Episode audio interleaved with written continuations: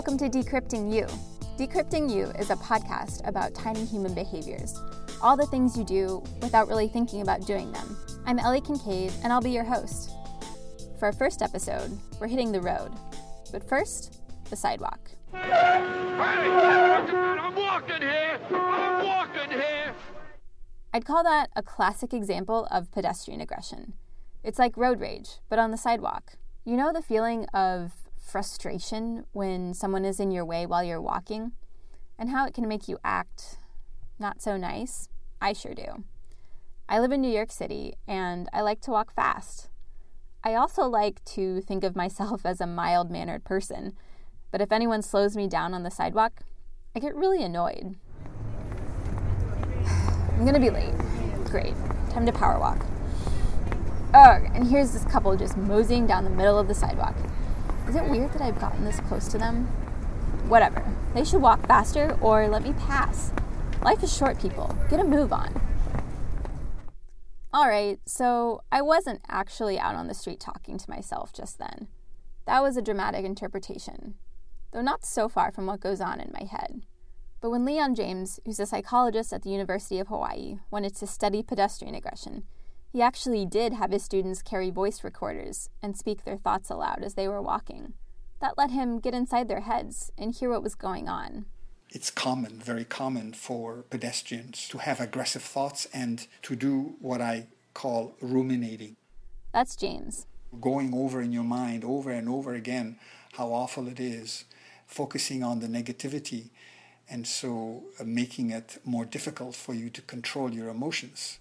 In that study I mentioned, James had 30 volunteers between the ages of 21 to 34 take voice recorders with them as they went to the mall, to the airport, or out on a busy street. From what they said, he put together a questionnaire for people to assess their level of pedestrian aggression. The survey consists of 20 statements that people could either say yes or no to, as in, yes, I do swear to myself more often in crowded places, or no, I don't imagine hurting other pedestrians. Yes, I hate pedestrians who just dawdle instead of walking somewhere. No, I don't get jealous when someone else makes it across the street before the light turns and I'm stuck on the other side of the crosswalk. The more yes answers a person gives, the greater their pedestrian aggression. For the 30 college students that James gave the assessment to, the average score was 12 out of 20. But it was a huge range, from 5 all the way up to the full 20. When I took the test, I didn't do as bad as I thought. I only answered yes to nine questions. I may hate it when people dawdle, but I don't imagine hurting them. James estimates that up to 80% of people express some sort of explosive pedestrian aggression. That means any way of showing the people walking around you that you're not happy with them. It doesn't have to be as explosive as yelling. Side eyes totally count.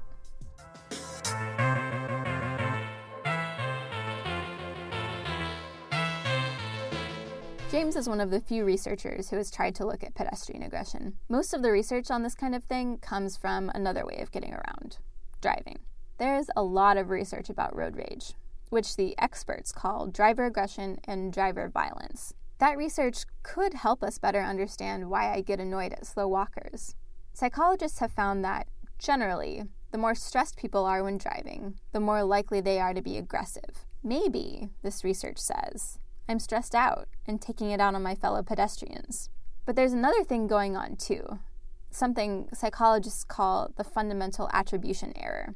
This principle basically says we assume that how someone acts towards us reflects only their intentions or who they are as a person, when it may actually have more to do with something that's happening to them. If someone does something that we find upsetting, it's because that person is evil or incompetent that's David Wiesenthal, a psychologist at York University in Toronto. All we see is the swerve into our lane, and we tend to make attributions that it is the driver's incompetence or warped personality or general indifference to other people. In actuality, they may have been trying to avoid a pothole or may have been distracted by a kid in the back seat. When I'm walking, Maybe I get angry because I assume the guy walking slowly in front of me is inconsiderate or lazy. But maybe he's just had a long day at work. The point is, we don't actually know why people do what they do, but we assume the worst. We make the fundamental attribution error in a lot of different circumstances, but driving is also a special case. When you're driving, you're interacting with people you'll probably never see again. And in fact, often you can't even see their faces, and they can't see yours either. You're anonymous. You have a sense of, should I say, freedom to act in a nasty manner. So, what can someone like me do about all this if I don't want to act so nasty? James has a suggestion. It's what I call the Costanza technique. He got the idea from an episode of Seinfeld, one where George is complaining to Jerry and Elaine that every single decision he's ever made has been wrong. To change that. Yeah, I should do the opposite. I should. If every instinct you have is wrong, then the opposite would have to be right. Basically, our instincts about how to act on the sidewalk are often just as wrong as George's are about everything. So, if we recognize that and want to change, we should do the opposite, like he does in the episode. So, when I come up behind a group of people who are walking slowly and taking up the whole sidewalk, my first instinct is to tailgate them and dart around them at the soonest possible opportunity. But I could not do that. It's hard to make that choice, though, especially because, as Wiesenthal says, not having choices is part of what causes the stress that can lead to aggression. When you are in congested traffic, your choices of behavior are very limited. Your ability to control your environment is absent. Your environment is completely controlling you, and that can cause stress. He says experimental evidence has shown that listening to music and deep breathing help to reduce stress while driving. If that doesn't work, we would suggest carpooling or the use of public transportation when it's available.